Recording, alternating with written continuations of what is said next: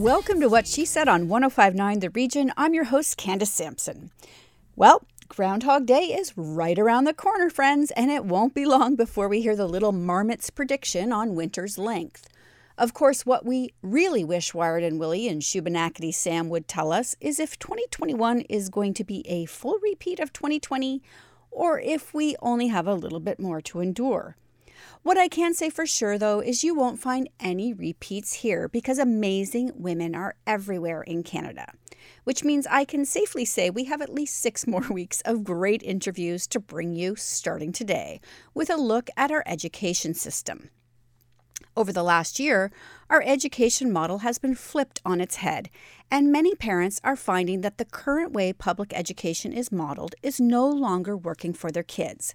It's a huge discussion topic, and over the next few months, we'll be diving into it deeper as we look at alternative models of schooling and ways to inspire our kids in their education journey. Today, I'm speaking with Heather MacTaggart, founder of unschoolingschool.com, which believes there is no school as usual in this COVID moment, and now is the time to create schooling that works for kids. Anne Brodie joins me twice this week. First, she's here with the latest entertainment reviews, including the edge of your seat suspense thriller, The Little Things, starring megastars Denzel Washington, Jared Leto, and Rami Malek plus an understated and moving performance from Justin Timberlake in Palmer on Apple TV, and Penguin Bloom starring Naomi Watts, and last but not least, Amazon Prime's Small Axe. How's your gut? In the past few years, we've learned that the state of our microbiome can be directly related to everything from mood disorders to chronic disease. Most recently, science has discovered that poor gut health could put you at risk of more severe outcomes if you contract COVID 19. Dr. Sapna Makhija, gastroenterologist and co founder of GI Health Center in Burlington, Ontario, joins me to share what you need to know. In the month of January, we talked about resilience a lot. But simply talking about and defining resilience isn't enough. Sometimes you need to see it in action. Heidi Latsky has done just that with her short film Suspended Disbelief, featuring Erin Ball, a circus artist who, when lost on a winter hike for six days, suffered such severe frostbite that she had to have both legs amputated from the knees down. This short seven minute film is a must watch.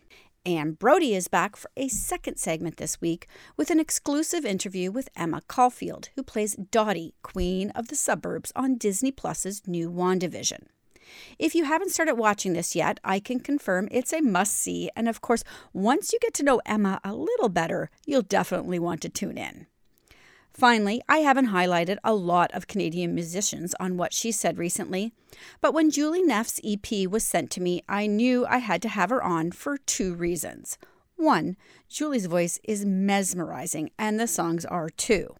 And two, how can I not have someone on who titled their album Over It? Because if that doesn't describe every Canadian woman right now, I don't know what does. It's another full week at What She Said with interviews that empower, educate, and entertain. So let's jump in right now on 1059 The Region. They say I must be one of the wonders of God's own creation. Over the past year, our education system has been turned on its head, and many people are just now taking a close look under the hood to steal an expression. The current education system in our country was partially designed to mimic the factory model in order to produce obedient workers. And that reality doesn't really exist anymore. So now what? Heather MacTaggart is a social entrepreneur, educator, author, innovator, and consensus builder. She is also the founder of Unschooling School. And while some might call this approach radical, a lot of parents feel it's a natural evolution to education. Heather is joining me today to break it down. Welcome to the show, Heather. Hi, Candace. Nice to be here. So I think a lot of people are going to hear unschooling school and be mortified. I mean, you know, we, we are we're resistant to change. So what is unschooling school? How does it work? Well, the reason we've chosen that term is because we think that school needs to be less like school. So, of course, children need to be educated. Uh, and that is a, a natural thing that's happened for all of human existence. School is only, you know, 150 years old or so.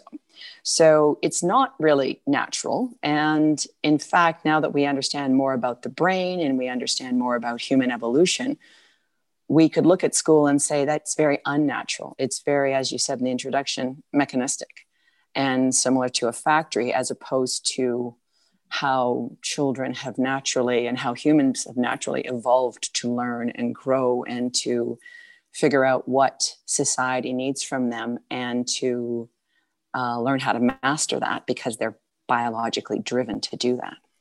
You know, and when I think about sort of, um, you know, where we've come as a society, even just since I was born, you know, uh, pre computer, our society has advanced by leaps and bounds but my children are still learning in the exact same way I did. So even just for that short period of time, we've not really kept up with how things have changed. Absolutely. And that's that's why we, you know, give this idea of let's unschool school. So we we've got these buildings, we've got these resources, we've got teachers, many of whom are, are loving, caring people that that adore kids. You know, we've got science labs and gymnasiums, and we've got all kinds of stuff. But what would it look like if we used all those things with a very different philosophy? If we, so our, our current education philosophy is that kids need to be taught and that adults need to figure out a prescribed curriculum and regardless of whether or not kids are interested in that. And that's the sort of the dominant philosophy right now. But there's an, another philosophy, which is a more naturalistic philosophy that says kids are born to learn that they are biologically driven to figure life out and that they will ask for help, which could include teaching or instruction or classes when they need it. And that's the more natural approach. So if we unschooled our schools, we could say, all right, some kids would like to be free learners. They would like to be in charge of their education. And they'll use resources and tools and programs at schools when they feel they work for them. But let's also give them the option to opt out. And you can sort of think about it and imagine, you know, when you were, you yourself as were a kid, if you were allowed to pursue, let's say it was science, and let's say you loved science, but you did not want to go to the gym and do any gym classes or participate in music. You just wanted to spend all the time in the science lab. Well, we, we'd all say that was great. Our system won't let kids do that. I think a lot of parents are probably nodding their head in agreement, even just, you know, thinking back on their own days at school and the the things, you know, we always joke about we never use, right? We never right. use what a parallelogram is. or the periodic table. Right. How many times have you brought that up in a tax class would have been great. Uh, you yeah. know, so um, you know, so what does um what would an ideal day look like for a free learner? Well, an ideal day would be as individual as people. You know, it's the old uh, no two snowflakes are alike, no two kids are alike. So, you know, if if a little kid is allowed, so let's go with a little kid first. If a little kid who's six or seven is allowed to, you know, by his parents say, you know what, you're a free learner. We're going to let the kid school know you're a free learner, and you can do the things you want and opt out of the things you don't want. So that kid might go to school and the class is all the first assignment of the day, the first subject is we're all going to be doing a novel study and we're reading this novel and we're talking about it. So let's say Betty, you know, she likes that part and she's doing all that. And then after an hour, the teacher says, okay, we're finished with novel study.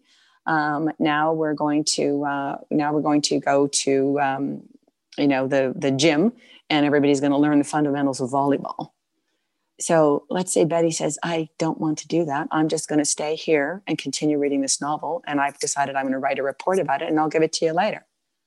So, with an enlightened educator, that teacher would say, Sure. Right. And would know from advance in advance from the parents that this kid is going to make some decisions about what they want to do respectfully, without disturbing everyone, without being a pain in the butt, but just saying, I am a human being I have human rights. And one of the most basic human rights is to decide how I spend my time. And I right. don't and care what, about the rules of volleyball. I'm interested in this novel study. and what interests them as well, right? Totally. So, in an ideal world, then, let's just imagine that we shifted our education to this free learning movement. What would our world look like? How do you think things would shift in our mm-hmm. society if we allowed people to chase the things that they love to learn? Well, I think that we found out eh, that in one way or another, everyone is brilliant. Everybody has a brilliance. Everybody has something that they can be really, really good at. But when we, you know, we continue to stick to what's called, you know, there's a, a wonderful uh, book out right now called Dark Horse, and it talks about the, the standardization covenant. And that is that there is one way to do things, and everybody must do it the same, only better. And so that leads to a very competitive society where there's right and wrong and only one sort of way to get to anything. And, and you lose a lot of creative solutions. And some people don't fit well with that model. And so we lose their greatness. So, I mean, we, we truly believe that if everybody was allowed to pursue their interests, we'd have a lot more breakthroughs in every area. You know, that if, if we had a whole fulfilled and self actualized human population, just imagine the problems that we can solve in the world. So, right now, I imagine, I, I mean, I don't know enough about this yet, but I imagine there are places that you can send your children to be unschooled or to free learn, which would have a cost associated with it, which makes it out of reach for most people.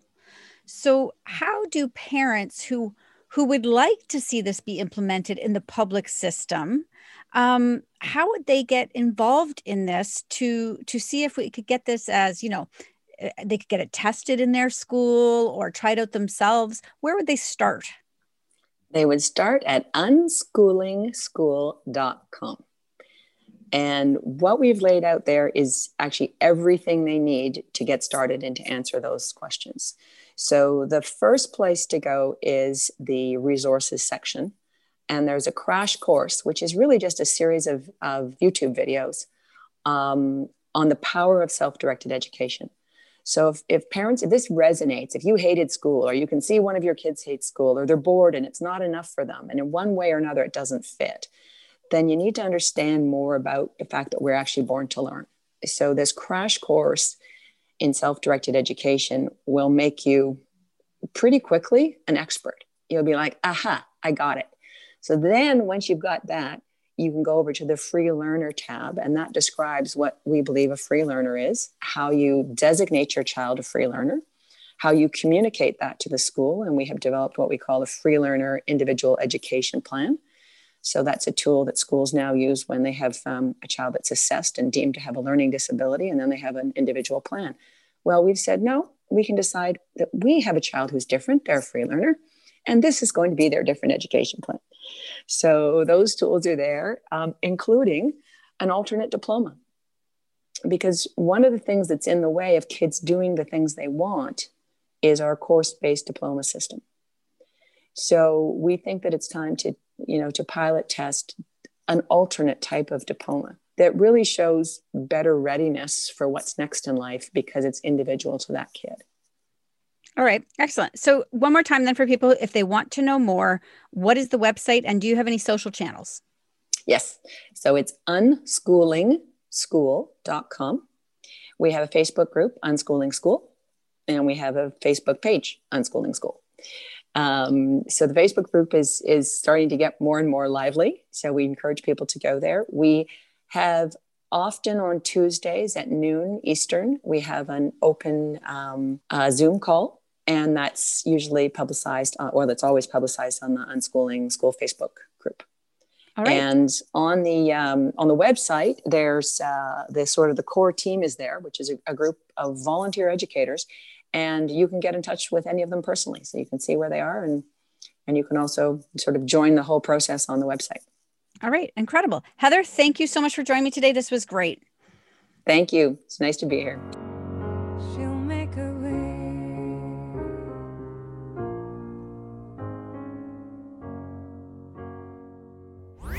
Stick around. More What She Said with Candace Sampson coming up on 1059 The Region. Welcome back to What She Said with Candace Sampson on 1059 The Region.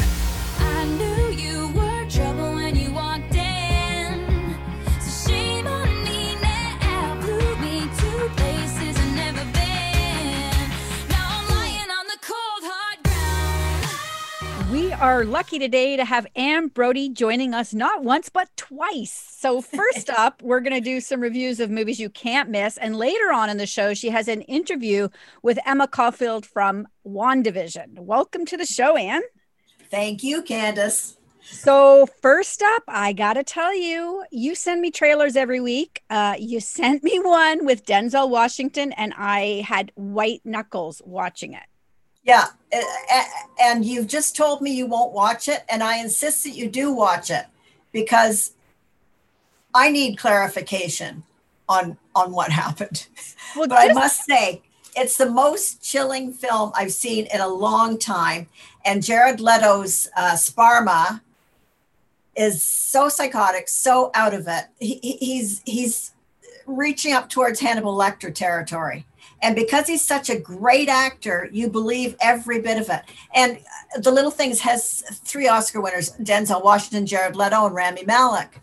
So it's about a series of uh, murders in LA uh, based on fact. And um, Denzel has been kicked out of the LA law force and he's working up in rural California uh, be, for malfeasance. So he has to go back to LA and he gets involved and I mean, he's a compromised figure.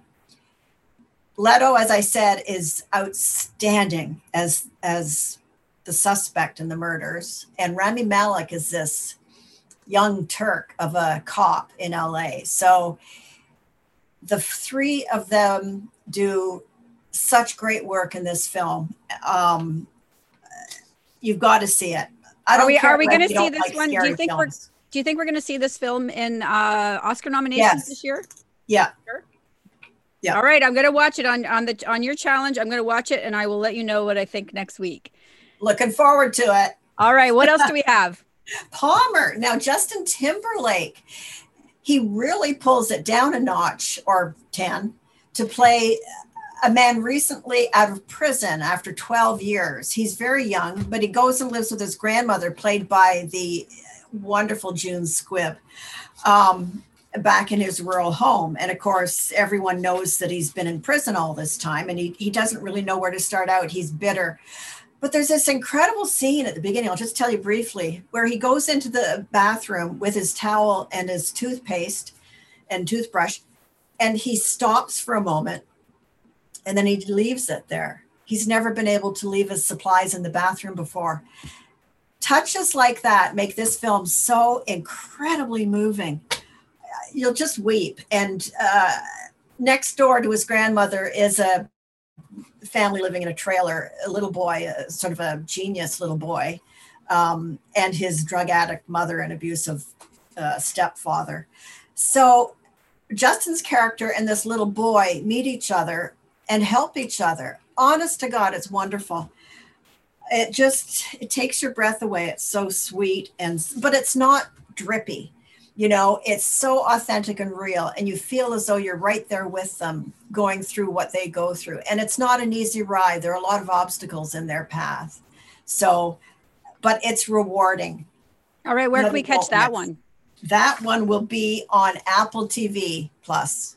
All right excellent uh, so, just in time for Black History Month, I think we would be uh, neglectful if we didn't mention Small Axe. Small Axe is a, a, a, project by Steve McQueen, who did The Last King of Scotland. Um, it's five feature films. So, I'll talk about the first one, which is Mangrove, and it concerns the Mangrove Nine, which was a group of activists in London in the 70s who were constantly harassed by racist white police their restaurant. I think their restaurant initially was raided nine times in four weeks. And the harassment finally led to a court case. Um, very nerve rattling. Well, I guess it's not a spoiler to say that eventually they do win, but they continue to be harassed by police for the next 20 years. Just wow. incredible. Absolutely incredible. So, so it, that's on Amazon. Yes, it is. Yeah. And you have a whole list, as always, on what she said talk.com, but we have about a minute left. So if you had to pick one more to share with listeners right now, what would you okay. say they need to watch? Well, it's it's kind of sappy, it's kind of sweet, sad, but it's it's kind of lovely too. And it's called Penguin Bloom on Netflix. Naomi Watts stars as a, a true story as a woman who um, broke her back on vacation, and she and her children and husband are really at their wits' ends on how to manage, and she's depressed. Well, her son saves a broken magpie outside, and this magpie changes their lives. I mean, what can I tell you? it's very it's it's really lovely yeah, a little sentimental but that's okay. Yeah the trailer the trailer did i have to admit it it it pushed all the right buttons on me had yeah. the tears flowing that's its intent right? Yeah just watching that little trailer i was moved.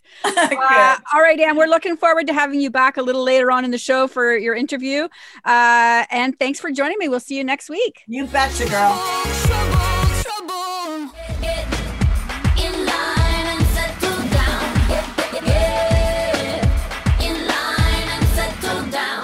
According to a new scientific review just released this month, poor gut health could put you at risk of more severe outcomes if you have COVID 19. The issue, of course, is that most of us haven't given a lot of thought to our guts prior to this news breaking and aren't sure what steps we need to take to ensure our gut is in optimal shape. Dr. Sapna Mekishna, gastroenterologist, is the, and is the co-founder of GI Health Center in Burlington, Ontario, joins me today to share what we need to know about our gut and how to get it in tip-top shape. Welcome to the show, Dr. Sapna. Thank you. Oh, I should say Dr. Makish, Makishna. I'm calling you by your first name. whichever's easier, whichever's easier. It's all. It good. was the conversation we had beforehand. I feel like we're old friends now. So, um, we're learning a lot is associated with the health of our gut uh, from everything from depression to disease.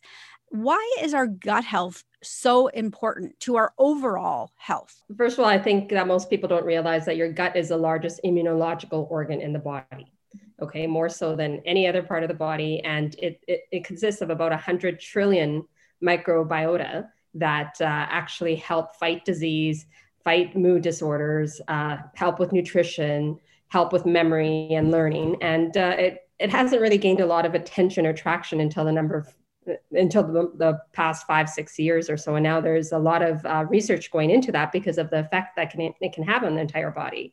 And with that immune system being so much in the gut that's what we actually rely on to fight a lot of infection. And that's how it got the interest of covid as well and with the most recent research there.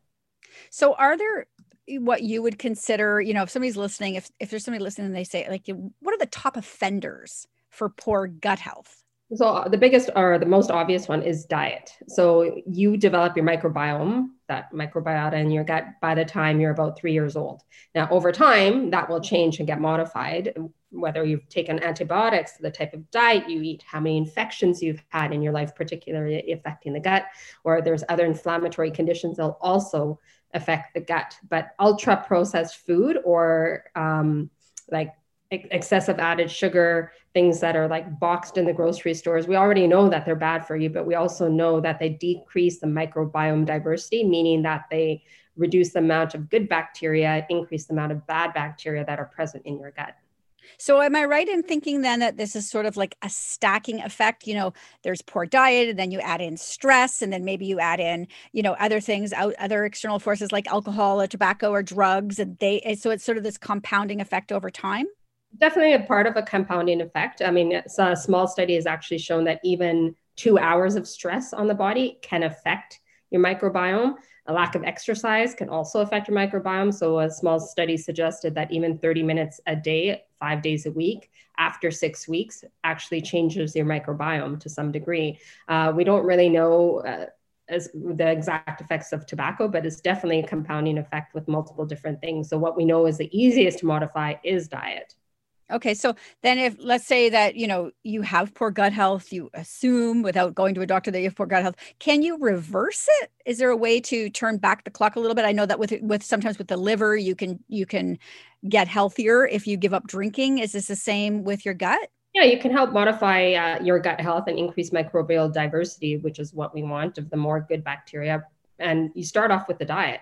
You start off by having a multitude of fruits and vegetables. Basically, we say eat the rainbow, and including plant based things uh, such as legumes and seeds, as long as you can tolerate them, as well as adding fermentables to your diet. So, such as the sauerkraut, the kimchi, uh, pickles, adding those actually really over time help your microbiome and help produce those good cells in your body that will help fight off infection better. So, with COVID 19 specifically, then, what are some of the problems that occur if somebody has poor gut health and they contract COVID 19? Well, one of the things you may recall is that earlier when COVID was developed, we pre- predominantly thought of it as a lung disease. So if somebody didn't have pneumonia or shortness of breath or fevers, we didn't really think it could be COVID. And then as the months got on, went on, we actually realized that a lot of people were just presenting with diarrhea or abdominal discomfort or nausea. And we realized that COVID actually can live in the gut and it can replicate in the gut and it can create uh, predominantly GI symptoms. And the problem with that is those people that had GI symptoms, because of the uh, gut having the immune system within it, they can have a much more severe course of disease. And COVID aside, anytime there's a gut infection that happens, it can take months to years to recover from it from a gut perspective. So, bloating, diarrhea, gas, abdominal cramping, they can all persist in a post infectious type state for a few years. Well, we've done a lot of interviews over the last year uh, about sort of the benefit of probiotics and addressing gut health and nutrition and diet. So, if somebody's listening and they're they seriously want to take some action now to address these things, um, can they contact you? Yeah, I mean, eh, they would obviously need to contact the clinic and get a referral through there. Um, it's more so nutrition counseling that we would give. In terms of probiotics, they're they're a supplement, so they're not regulated the same way that uh, medication is. So there's very different probiotics on the market. We don't actually test them to know is that probiotic actually in there. We have no idea, as well as the individuals' uh, bodies respond differently to probiotics. So happy to see anybody in consultation that would like more information on this in the future at GI Health Center. Okay, and can we find you on social? Yeah, I'm uh, both for Instagram and Twitter. I'm at Makhija MD. And then uh, the website for GI Health Center is www.gihc.ca. Okay, amazing. Thank you so much for joining me today. Thank you.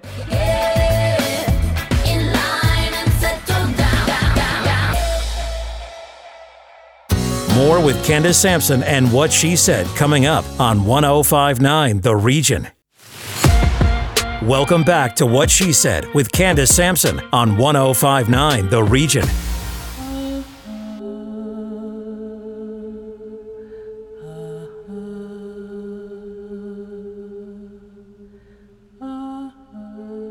Past month, we've been talking about resilience a lot, but simply talking about and defining resilience is, isn't always enough. Sometimes you need to see it in action. My next guest has done just that. Heidi Latsky has directed the short film Suspended Disbelief featuring Erin Ball, who, when lost on a winter hike for six days, suffered such severe frostbite that she had to have both legs amputated from the knees down. After two years of rehabilitation, beginning with prosthetics, she learned to rebuild her strength as an aerialist and continued teaching others at Circus Arts. Heidi Latsky is joining me now to discuss some of the details behind the making of Suspended Disbelief. Welcome to the show, Heidi. Good to be here. So, how did Erin Ball come to your attention?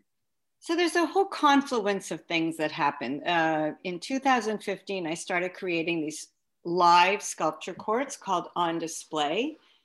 And when we were at the Whitney Museum, one of my performers said, You know, Heidi, I would love to be in the air, suspended. He's a wheelchair user.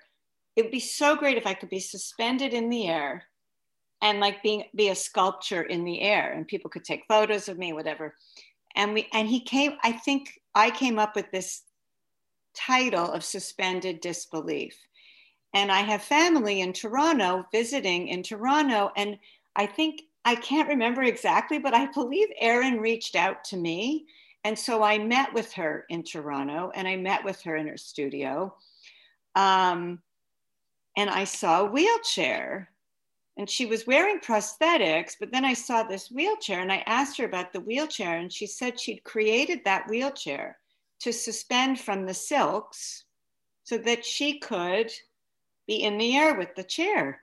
And I was like, oh my God, you know, that's exactly what we wanted to do. And so, right then and there, she got the wheelchair suspended in the air and we started playing. And I didn't, you know, we didn't even know each other.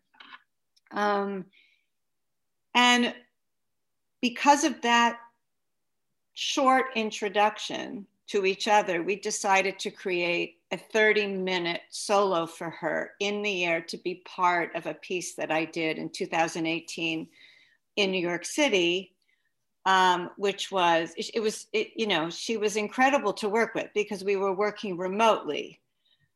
And she'd never done anything like this before because I was asking her to be very slow, eyes closed, eyes open. This is all about the intimacy of a sculpture or the intimacy of the view between the viewer and the viewed. So there's no tricks. You know, aerial work is very presentational. And I was taking all that away. And um, after that experience, I decided that I really wanted to work with one of my performers in New York who's very similar experience to Erin and create a volumetric video or hologram of him in the air. And we applied for a Canada Council grant, but of course, COVID hit. And I thought, wow, Erin has her own studio, so it's not an issue, right, of COVID. It's safe. We have this piece already. She's be- beautiful. Asked her if she would want to do it. Canada Council said they would support it because the, the film is actually my research for the hologram. It's a, it's a way of looking at all the different angles because a hologram, you know, is like you see every angle. So with when you're watching it, you can walk around it. It's a 360 experience. So, you know, she got the solo back that we did, and it was even better, so much better than it had been. And even Erin says, since COVID, there's been such a depth of experience, right? There's a slowing down that she was able to accomplish that within the structure of the solo in a much deeper way. And the footage, we got Josh Lyon, who's a cinematographer and filmmaker, to film the rehearsal, like to film her doing this. And then both Josh and myself are creating these films. So my film, Suspended Disbelief, um, we're going to do screenings next month.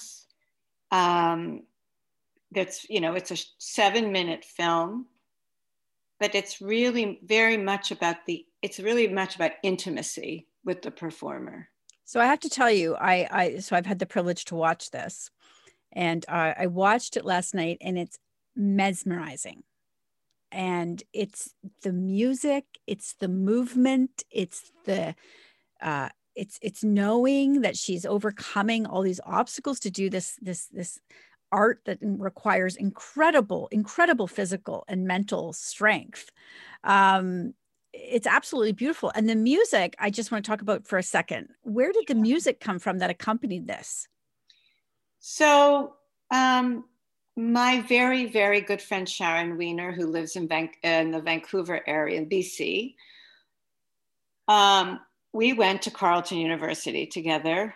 And then she became, she really lead, uh, went down a very spirit, a beautiful spiritual path and is a therapist and also a singer and a vocalist. And, and she's wrote her own music. And I had this album of hers, but I hadn't listened to it in a long time. And I was sharing with her some of the footage from in November from our shoot. And she said, Oh my God, Heidi, this this piece returning would be so beautiful with it. And I'm always hesitant because I'm very, very picky when it comes to music. So I said, you know, well, I'll try it. And as I was editing the film, I put her music, you know, with it. And to me, it was just perfect because it it's not it's grounding. Uh, the music is grounding. I feel like her, it's very internal. It's it's again re- very repetitious. Um, and Erin really liked it which meant a lot to me. And so yeah, that that's how that came about. It just seemed to fit so well for what we what I was trying to accomplish with the film. So, as a filmmaker, then, um, you know, yeah. let's talk a little bit about resilience for you in a COVID era. What has this meant for you? Well, film is, in, you know, I don't consider myself, I, I, I have made films. So, my first film was commissioned in 2014. I am a choreographer. I mean, that's really what I do, and what I'm a dancer, choreographer, and artistic director of my company. But I was part of this.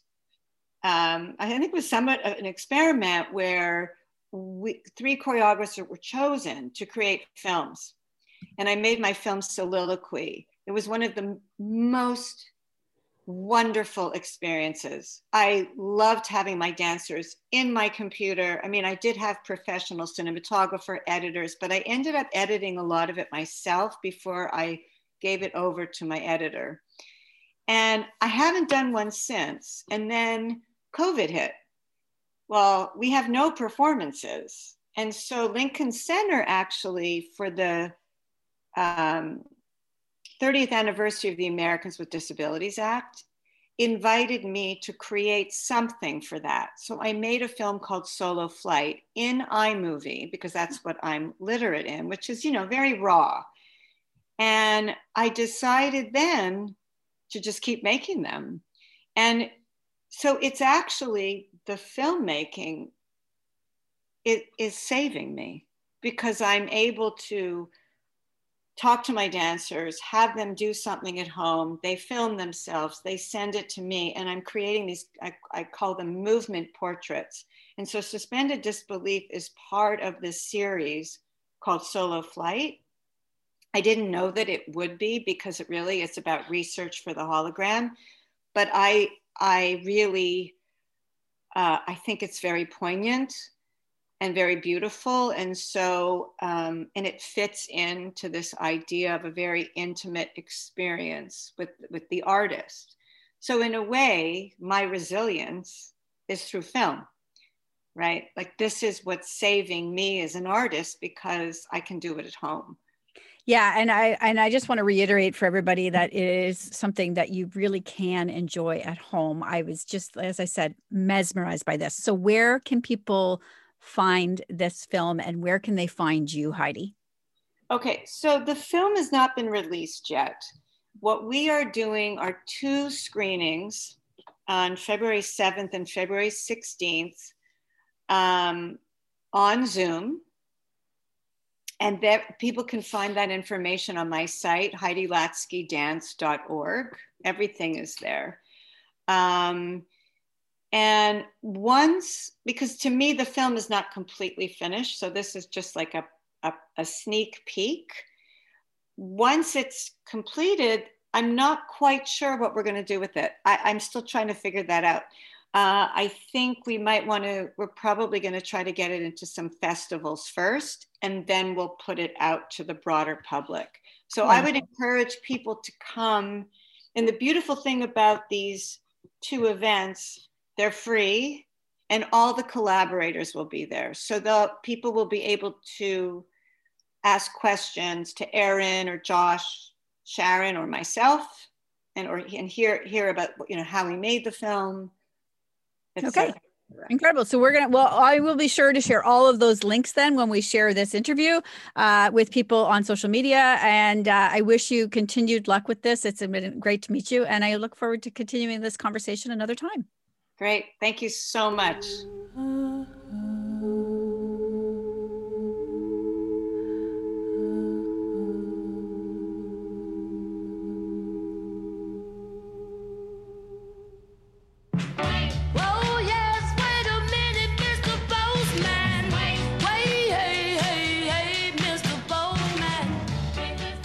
Back for a second time this week now is Anne Brodie with an exclusive interview with Emma Caulfield from WandaVision.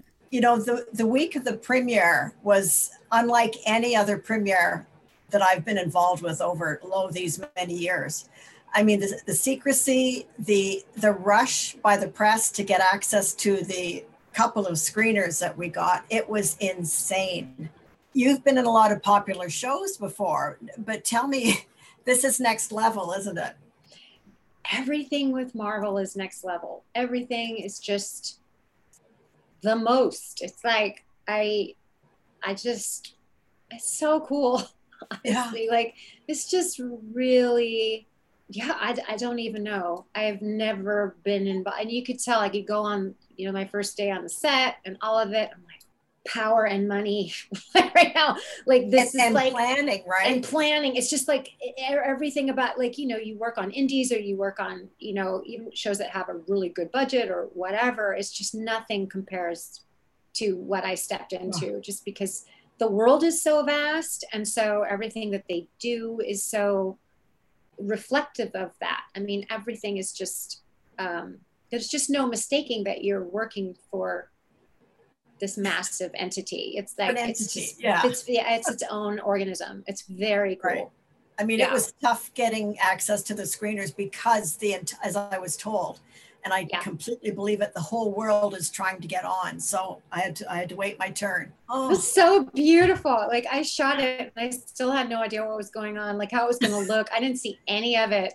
It's like how I mean, I saw like, especially with the black and white, like I saw, you know, the monitor once or twice.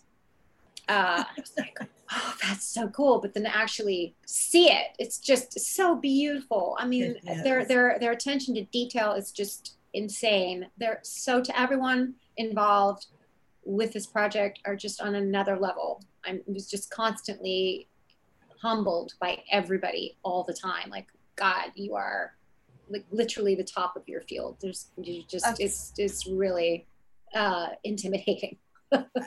Amazing. God, don't mess up. And you've been sitting on it for a long time, right? Yeah, since How October 19. Um, it's hard. I mean, I'm I'm a really good secret keeper actually. I I I I do as like a you know, you tell me secret and I'm like, "Uh-huh." And then dump the file. And so that's what I just was doing. I'm like, "Right. Okay." It got more difficult as time went on. Obviously, we would have yeah. wrapped a lot sooner than we did, but we broke obviously for COVID and you know, we we left there was we were always shooting in Atlanta and and and in LA. That was always the plan. It just everything got uh, everything just switched up because of the world right. kind of no came kidding. to a screeching halt. So um, yeah. we ended up finishing. La- oh gosh, it's the last November. We would have should have been, I think, finished last May or wow. someplace in there. And we were shooting a lot of outdoor stuff um, in our one of our worst heat waves we were having. I mean, it was absolutely diabolical how hot oh. it was. And then, you know, we are all just like, oh my God. They just like trying not to pass out. We're like, this is, and then you have all the like the really hot lights and everything, and oh. you're just trying to like but I got to tell you, together. the look is sensational. Uh, the look the looks great. So everything looks great. So good. and yeah. there's Dottie all done up and her hair's all, all done, up. And I guess you're struggling to keep it done up, but you no, know, that's she, all wigs. We all wore wigs. Oh, thank goodness. Oh thank no, we goodness. everybody everybody was wigged. That's yes. such a blessing. It just made life so much easier. and of course, you know, there's someone on Twitter called your character the Almighty Queen of the Suburbs, which is True. fine, but I think of Dottie more than like a an author- authoritarian despot. but yes. I don't think that's. I wish I'd say I modeled her after Trump, but I did not. Yeah, she uh, definitely rules know, with an iron fist. That one. Yeah. Yeah, she does. But I mean, it's not unusual. We see this a lot in in um, in like primary schools and high schools mm-hmm. and and in all kinds mm-hmm. of places and businesses mm-hmm. and you know so how do you connect with her? Because you've got to connect with her in a way that is meaningful to you right? At least the physicality aspect you know that was something that was that had to exist almost you know because we were we were recreating a certain period of time. We're recreating a very specific sitcom vibe you know the the, the mid-atlantic accent. You know there's a lot of there were just a lot of a lot of technical aspects that had to work. Um, you know, we had uh, an amazing voice coach. Um, she's just a godsend, and you know, um, you know, the costumes were so great. You know, once you once incredible, once all of those aspects came together, it's you know, it's like, oh, there's there's Dottie. Like there it is. I mean, I had I had ideas about what I how I wanted her to be. Um, but then you know getting it in the, the, the clothes and the the whole hair and just you know getting the voice right and all of that then you know my yeah. yeah. it's a very much like this this thing and then then you start going back and going and, and going okay let's do the internal stuff like what's happening here um, and because I was never like... a queen bee by any means at all, I could not be far farther from a queen bee growing up or in any time really. like that is I mean, honestly, I had a premiere for a TiMER with Jac Schaeffer and the person, the uh, the company who threw the premiere. I was actually just telling the story to somebody. It was so funny. For some reason, Jessica Alba uh, was there. You know, your celebrities, you go to different premieres and whatever, and and she was there. It's fine, but she, actually with and I couldn't figure out why Jessica Alba was sitting at my my table with the director and and some other like actors from the film, and whoever was running the whole thing could give a can I swear? I won't. Could give a could give a could give a damn. Yeah. That I was there, the the lead of the film, and she was all about Jessica Alba and making sure Jessica Alba had enough to eat and drink and making sure she was really comfortable. And I was like, this is so weird. I'm the star of this movie, and you don't give a. You literally want you just. You, do you think Jessica Alba's in the movie? Like I'm really confused. And you to Jessica what? Alba's credit, she was certainly the sweetest.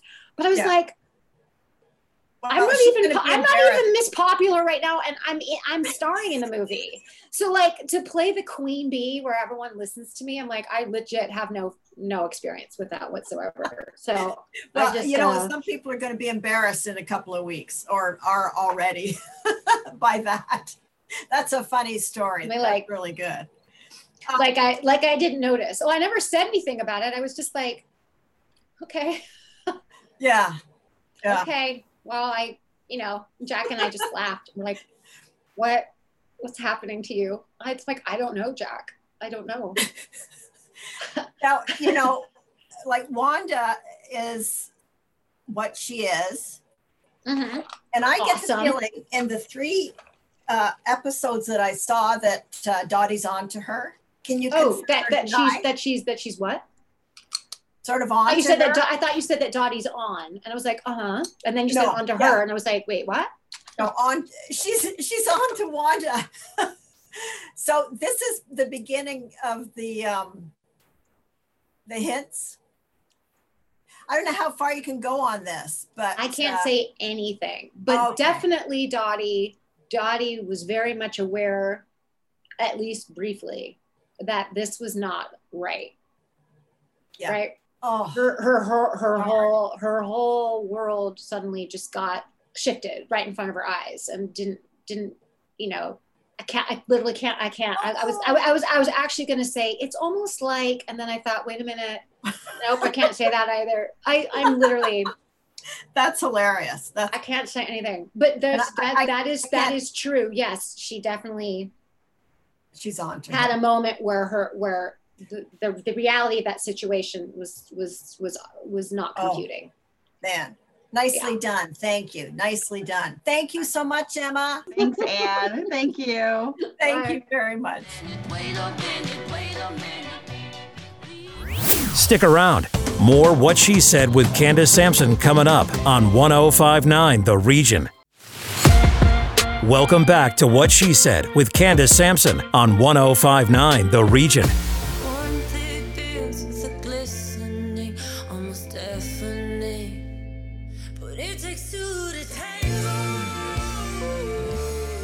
Are closing out today's show with a song from Julie Neff's brand new EP called Over It. If you haven't heard of Julie yet, I have a feeling you'll be hearing a lot more from her really soon. Welcome to the show, Julie. Thank you. Thank you for having me. I don't have a lot of musicians on the show. I have to tell you, I just, you know, it's just something I haven't done. But when your uh, EP was sent to me, I was hooked from the first song. So, what inspired you to write this? Um, thank you so much. I'm really excited about it. Um, honestly, this this was kind of a series of events in my life where I I kind of came to the breaking point, I guess, of of really being over a lot of situations. Hence the title, "Over It." Um, and getting to that place where I finally felt maybe confident enough, or maybe frustrated or angry enough to actually communicate what was wrong kind of where the boundary needed to be and start making some steps to move forward. So all of the all of the songs kind of stem from that with each of their own separate themes. And how long did it take you to write this? Um you know i started writing it probably the first song probably four years ago but i didn't really put it all together until 2019 um, so i think with a lot of creative things and especially with music sometimes there are little buds of ideas and then you know it's maybe a year before you actually sit down and put lyrics to something. Um, but it was it all came together in about a week when i was on a writing retreat in mexico um, working on all the different things. Well i think that this is going to resonate with people, uh, particularly, you know, with 2020 and 2021 and everybody being pretty much over it. so I think it, I think a lot of people will really get uh, this uh, EP, the songs on it. So um, if people want to find you, Julie, where can they connect with you and where can they find this album? Yeah, so you can find the album anywhere you stream your music um, on Apple Music, Spotify, all the places. My name is Julie Neff can find me on there. And then we can also connect on Instagram at Julie Neff Music. All right, incredible. Thank you so much for joining me today, Julie. Uh, you're about to hear Over It by Julie Neff, the title track off her new EP. I've been over it a while, but it's still not over. My mic is rising up, but my body's going under. Every time I turn the page, it gets torn down the middle back down makes me feel so little.